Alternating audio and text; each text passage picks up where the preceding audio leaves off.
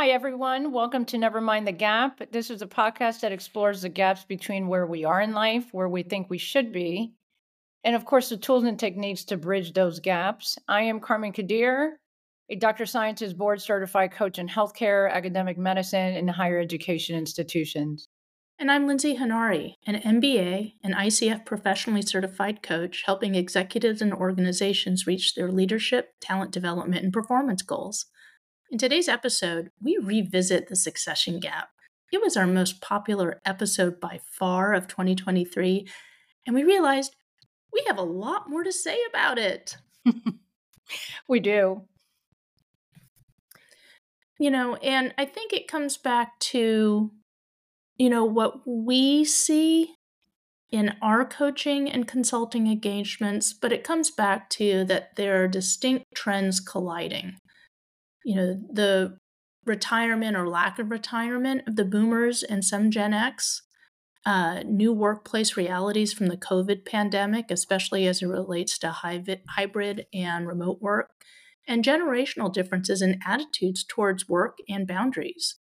And where we see this in our work is leaders who feel that the younger generation is not prepared or capable of taking the reins um, you know, in this attitude of, but you don't resent the company or you don't look or act like me, so I'm not ready to hand over the reins.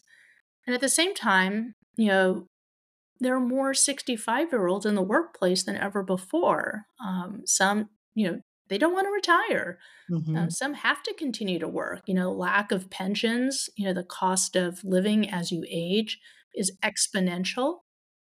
Um, and and there's just a lot going on of miscommunication. And at the same time there's there's real ageism right? You know someone brought so much value to the organization um, may feel not needed as much anymore um, especially given the new technologies and realities. So you know with this sense of not feeling as secure or more vulnerable, they might be reluctant to share or cede power. What are you seeing in your world? I think everything you just said is is definitely true in my world. Is you know, and I cover predominantly healthcare systems and academic medicine settings, and what I see is that the people that are usually the leaders in the divisions or departments, or even those that are leading the organization, they have worked their way up internally, but they've created something to a whole different level. Um, and they're just not ready to let go. It, it's it's they're not ready to let go. They don't know the power of letting go. And to your point, when you look at Generation Z, those that were born between 95 and 2009, they feel like they were trained differently um, the way that they were exposed to, you know, healthcare operations or healthcare financials was totally different. The work ethics they believe are different. Um, and so I, I think that those existing current leaders in the healthcare space feel like they have more to give and they should put in more time until they're able to identify this magical person that is a exact copy and paste of who they are. Um, and to be honest with you, I don't think technology really scares them away. It's more, you know, it's a new challenge and they take it on, and so they they're just not wanting to step down. Um, I want to dive a little bit into what I just said with gener- Generation Alpha, which is the newer generation, those that were born after 2010, and the one that we're seeing coming out into the workforce is and, and I know you can expand on this too a little bit, is that they have come up in a world around technology. So how they access information and and the output that they give in work settings for them is different. It, it's easier access.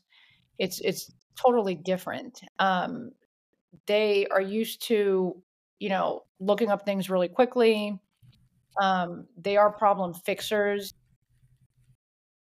A lot of them are doers, in my opinion, especially in the healthcare space. They some of them struggle with the thinking aspect, right? The thinkers versus mm-hmm. the doers.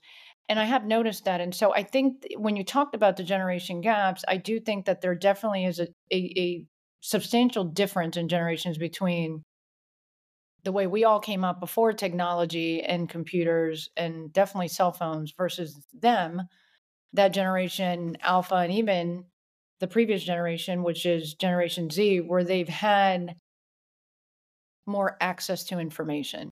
And I do think that some of that has played into what's going on. Absolutely. Um, and you hit the nail on the head. You know, how generations, different generations receive information, access information, and communicate information is very, very different. Um, and this idea of pausing to think. And I would also say technology has made it so that we are always on. Remember, it used to be doctors on call? I do. You know, with a beeper or a pager or what have you, they were always on call. Well, now all of us are on call all the time especially in academic medicine, where you've got clinical responsibilities, you've got teaching responsibilities, you've got research responsibilities, you've got presentation responsibilities. Mm-hmm. And there's this huge information load. And I think, you know, it's just occurring to me now. Um, maybe the younger brains, in order to process everything all the time from all directions, mm-hmm. it is possibly more surface oriented. Mm-hmm. Um, I grew up my training was actually in policy analysis, you know, original source documents, mm-hmm. um, and really having to go to the source, not just taking whatever pops up on my feed. Um, I think the other thing too is, you know, you come from the world of medicine and academic medicine. I come from the world of finance and consulting. Mm-hmm. 80 to 100 hour weeks were par for the course. And I love what you said that you know the newer generations think we're nuts. They and they've set boundaries. And we're I'm clearly Gen X, um, mm-hmm. and boomers think that boundaries are, ex- you know, oh, that's excessive because, quite frankly, we didn't have boundaries growing up. We just did it, but I don't think we were on all the time as much as current work realities are. I actually love what you said about how that that we're all on call all the time. That's the perfect way to say that and to describe it. I I see people that and you see this everywhere. I mean, I'm sure all listeners will relate. You know, you can be anywhere. Parents can be in Carline and they're on their phones. Um, they can be at their kids' extracurricular activities and they're on their phones. They're at dinner and the phones are going off. So, to your point about boundaries, there are no boundaries because technology has come in and it sort of has flushed out those very distinct lines. And I, I, I think that because we didn't have technology and the boomers didn't, they were set boundaries, you know? And to their defense, I guess, boundaries are good. Healthy boundaries are really good. Um, but we weren't we weren't allowed to have boundaries growing up you know, MBA world, you know, getting a job on Wall Street. Right. You're in, oh my God, you know, medicine and academic medicine and being a doctor scientist, you know, mm-hmm. you, you you took it. So on the one hand, it was work related and it was intense, right? So we knew that there wasn't this trade-off. Or mm-hmm. there was this trade-off, excuse me and we gave it up for the fields that we wanted to go into. I think because of that 80 to 100 hours now, plus all of the paperwork, mm-hmm. all of the administration, that 80 to 100 hours is even more intense. Mm-hmm. And the younger generations are like, boundaries, mental health. And, you know, I'll sometimes, you know, roll my eyes, but it's there needs to be some needs. I, I don't like need and should. Um, it would be great if there were opportunities mm-hmm. for each generation to sit down and shift from, oh, we're so different to, well, what is the value that each generation brings?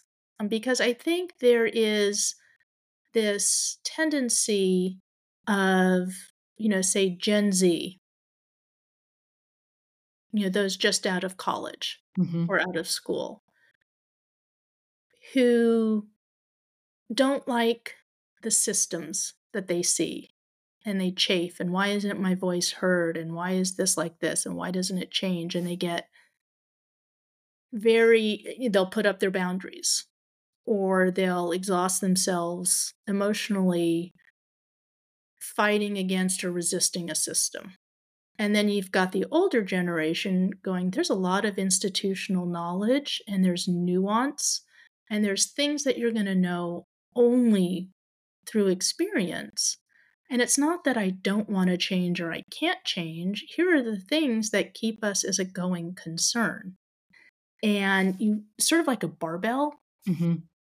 And just rather saying, oh, you're so different, or looking at it in a negative light, what's the value that each generation brings? I agree. I, I love how you said that. And and the boundaries I was referring to that um, the boomers had before were explicit work and personal life but eh, different type of boundaries meaning you're here for 80 to 100 hours you're going to give 80 to 100 hours those are the boundaries the boundaries now uh, with the newer generation is more wellness boundaries. I'm not going to work 80 hours. It's going to look more like you know the regular 40 hours. And the wellness approach is important for me to have a sense of um, wellness and self-care and to have that work-life alignment that we talk about. But the value that you're talking about that each generation brings, I think, is around that. What both of them see as their operating value system. And I've said this before everyone sort of operates from some level of value system. The boomers like the hard work and the boundaries between these are the hours you have to put in so that we're successful. And the newer generations wants more of that work life alignment, but they still want to be able to be stretched and professionally developed. So you can mix both value systems to where the work is still very effective and efficient, and we are utilizing the right tools out there. You know, there's coaches like you and I that can help and come in and serve and help serve institutions and teams and leaders on how to do it um, so that systems are still operating really well, but it's well balanced. And I think that's where the shift has to be is looking at a balanced system because you're right, the newer generation sees the system as this, the system is crazy. It um, is. yeah, it, it is. And and I'm not sure that I want to be a part of this for whatever reasons. So that's the jumping that we've seen. They're jumping from one thing to the next. Uh, because they just can't they cannot find themselves to be committed to a system that doesn't honor their value system. Mm-hmm. So I think that um, there are some specifics around and tying this back to succession planning on how you can help identify what are some of the strengths that the newer generation brings and how can they continue to grow the current system to make it better for everyone that is around a more innovative system, a more well balanced system that integrates wellness? You know, how do you identify those individuals that still brings that uniqueness to the table as we're getting deeper in the 21st century and technology keeps expanding? But then at the same time, we're finding those very committed and grounded individuals that have the hard skill sets around the business operations and the financial operations, and then a mix of soft skills as well. They can communicate, they know how to form teams, there's team engagement, there's a positive culture within the organization. So, how can leaders who are listening to this conversation identify those individuals that brings you know those talents and those attributes to the table and certainly there's more value in training someone else sooner than later um, otherwise you end up you know why do people leave mm-hmm. um, you know they get paid more by leaving or they don't feel that they're growing where they are and as you said or we both said see issues and want no part of it or want to form their own organizations it's it's finding that balance of what can I start handing off? And it becomes maybe a shift from, you know, I don't trust or I can't identify people who look like me um, in terms of my work ethic and skill sets. Well, and so I'm going to maintain control is well, what legacy do you want to leave? Mm-hmm. How do you, as you said, it's not just identify, but develop. And, you know, a question to ask too before we get into some solutions is are roles so complex now that we're asking anyone who raises their hand to step into that, you know, basically to make the trade-offs. Mm-hmm. You know, a stay-at-home spouse, you know, someone who pulls away from their career. Um, I don't know. It's interesting. You know, what is the system doing to support better those individuals who do raise their hand? Right. Um, I, I think, and and and so there's two things. One, you're bringing up the system, and I think the system can help prepare themselves for an outgoing executive or leader and prep themselves for an emergent leader to come in, maybe by doing a couple of things, you know, making sure that the role has clarity around it. What are the actual mm-hmm. tasks and responsibilities that this emergent leader has to be able to run with the ball with. Um, tying up the mission statement, right? And search for an emergent leader that displays those attributes and is aligned with the mission. Um, I think having a handbook is a great idea. I actually have a client. She's incredible if she's if she's listening in, but um, she's incredible because this idea of creating a handbook for the incoming leader that's going to be a part of succeeding her when she exits, it's huge. And it literally is a handbook about different parts of the operations of the division. On top of that, it includes policies and, you know, standard procedures and stuff like that. Um, it's little rescue guys when certain things come up. I mean, she's thought about everything and you don't have to make it that extensive. But my point is to have a handbook created for the and it may provide a sense of peace for the outgoing leader right? To know that at least you're leaving this tangible resource for someone to have in the event they don't know how to handle something. Um, and then what's important is she has identified target groups of people and she's worked with them already. So she is mentoring them. She is exposing them to the work which is crucial. You cannot expect right. someone to walk into the job and be successful at it if they have not had some sort of preview of what they're going to be dealing with. So you also want to give them a taste of that preview to even see if they really are still interested in taking over that position, right? If it is someone internal. Um, go ahead. Yeah. In prepping for this, you had asked me, you know, what happens in the corporate world? Mm-hmm. Well, what happens in the corporate world is you're rotated through various assignments, various departments and divisions, usually for a couple of years. And it's funny because I coach people who, and usually it's the high potentials. Mm-hmm. So, what are the? It's like a it's like doing rotation in medical training. Right. It's exactly what it is. It's usually the larger the corporation, usually for a couple of years so that you really get to learn mm-hmm. that area. Frustrating as hell for the directors and subject matter experts. Um, I've got a colleague who is the director of innovation and he reports to a guy who comes from finance. Well, mm-hmm. finance is everything about cost and investment in ROI and the innovation person said you can't you can't tamp down on all of these factors for innovation and it, it's right. so you get a lot of the subject matter experts butting heads with people who've been elevated to identified and elevated to future senior leadership roles um, and it's not like oh in two years then you're going to be made no you do this for a couple of years in finance and you do this department for a couple of years and you do corporate and you do line and you do all of these things so i'm as I'm talking about this, I almost wonder for academic medical centers, rather than piling on additional responsibilities for individuals mm-hmm. until they're, you know, it breaks their back, it's just too much of a weight to carry in terms of how much they're being asked to do. what if you took not took away, but lifted the responsibilities of some things and say, okay, now it's time for the next couple of years to work on this. Mm-hmm. And then the next couple of years and do that rotation. I, I agree. I think it would be fascinating.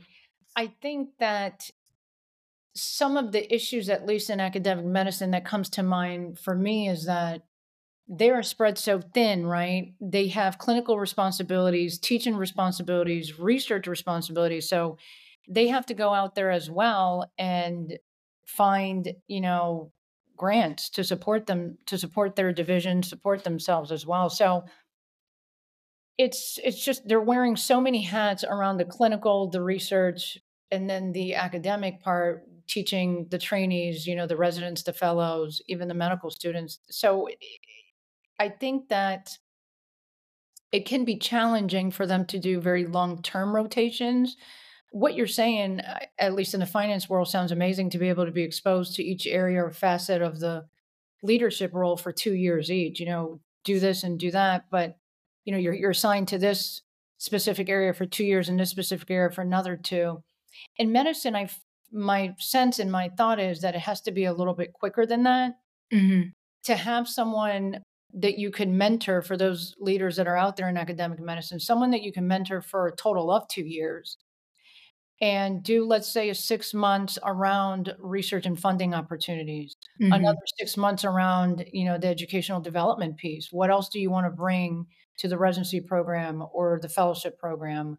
You know, what are the gaps? What are uh, other um, very important services or programs that you can add to the education piece. And then, of course, the clinical side, uh, exposing them maybe six months or up to a year in terms of the clinical responsibilities, you know, how to oversee the specific unit, the outpatient clinics, the inpatient clinics. If you are going to going to be a leader that's not just at one location and it's multi you know multi locations then do rotations around the multiple locations as well. So if it's not just a flagship hospital, but it happens to be, um, you know, a hospital, different hospitals out in the greater city region, then also spending time in those hospitals as well. So I think the timing has to be a little bit more condensed. But I agree to your point, there is value in being exposed to those different areas of the leadership role and the areas that you are going to be managing operational wise and then people managing, right? And so you have to contribute that amount of time. Um, and then for those, I just wanted to add that are interested. So we've talked about from the system level or the current leaders that are on their way out and need someone to succeed them. I wanted to flip it on those emerging leaders that are also interested first to ask yourself if you're not putting your hand up, why are you not? You know, what is holding you back from raising your hand and saying, I know that I'm very competent for the job. I'm very hardworking. What may look like your 100 hours may look like 80 hours to me, but I still have very good time management skills and I know how to manage my energy that maybe what you're doing in one in 100 hours I can do it in 80 or maybe what you're doing in 80 I can do in 60. Mm-hmm. So just looking at that very objectively and saying I can still get the work done and be very successful at this, but if you're not raising your hand, really asking yourself why you're not. And then also going diving into the skills. What skills do you possess that are unique? And how would you cultivate these into your new leadership role? So I think that's an important question. Um, a level of confidence is a big deal too. You know, are you confident enough that you would make the right decisions? So when it comes down to decision making, when if you were to be placed in this leadership role, you know, could you go through a step process where you could do maybe a risk analysis? You know, do you have some of that background trainer? Could you look on how to maybe expand some of those hard skill sets so that you can put that in your toolbox. And then when you are in a leadership position, decision making becomes easier. So mm-hmm. identifying what the gaps are within the hard skill sets and then going after some of that training piece so that you can solidify it and add it to your toolbox. Right. And I think there needs to be a recognition that, you know, what does what is that person allowed to take their foot off the gas on so that they can take on you know, this new learning and development opportunity. And I think it's also looking at the leaders themselves who want to develop mm-hmm. succession planning. You know, who could potentially take on your role? Again, as you said, how could you better prepare them for it? What is on their plate that wasn't on yours when you came up? Right? Right. Yeah, I I definitely agree. And I think that one of the things that also comes to mind is that every leader is different and every leader brings something very unique to the table. Their leadership style is very different. And they may, you know, the current leader may be very effective in terms of making sure that the division, the department, or even the system as a whole is being successful. But you may bring it from a different angle. Um, you may definitely bring it from a different angle and still create the same success and continue to enhance the program. So we have to embrace, going back to the generation conversation, we have to embrace what the newer generations are bringing and I'm a big advocate for this. Generation Z and Generation Alpha are bringing very unique skills to the table, and you have to embrace what they are so that you can utilize them to make organizations successful and not to be afraid to do it because you're coming in from a different angle that's my point yeah and and to tie this up and and to take the point you just made it's identifying those in Gen Z and Gen Alpha who are open minded enough to understand I may not agree with everything the way things are, but are open minded to learning how to work within the system as well as you know wanting to make changes to that system so it's the open mindedness on both sides. Mm-hmm. You know, who has the growth mentality? Who's open minded? Um, who's open to understanding the value of why things are done a certain way? Doesn't mean that you want them to replicate it exactly, but it's being open to their ideas as well. Right. I, I, I love that summary. So, you know, I think this was a very powerful podcast episode because Lindsay was right.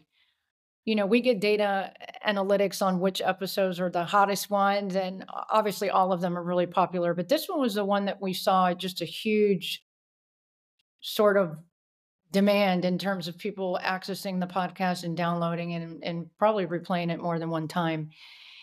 We are in the 21st century and leadership in leadership roles in general, it's evolving, right? And I think it's important for us to hold on to the core of what makes things successful, but to not be, to Lindsay's point, closed minded to what could be. So we hope that this episode has provided some sort of, you know, coaching tips and just deeper thinking around succession planning. We thank you guys for connecting with us today. Just be sure to connect with us on all of our podcasting platforms that we have out there. And of course, Lindsay and I would love to hear from you. So at the bottom of the show notes, we always have our email address and our website, and we would love to connect with you. So thank you again for being with us here today. Thanks, everyone. Until next time. Bye-bye.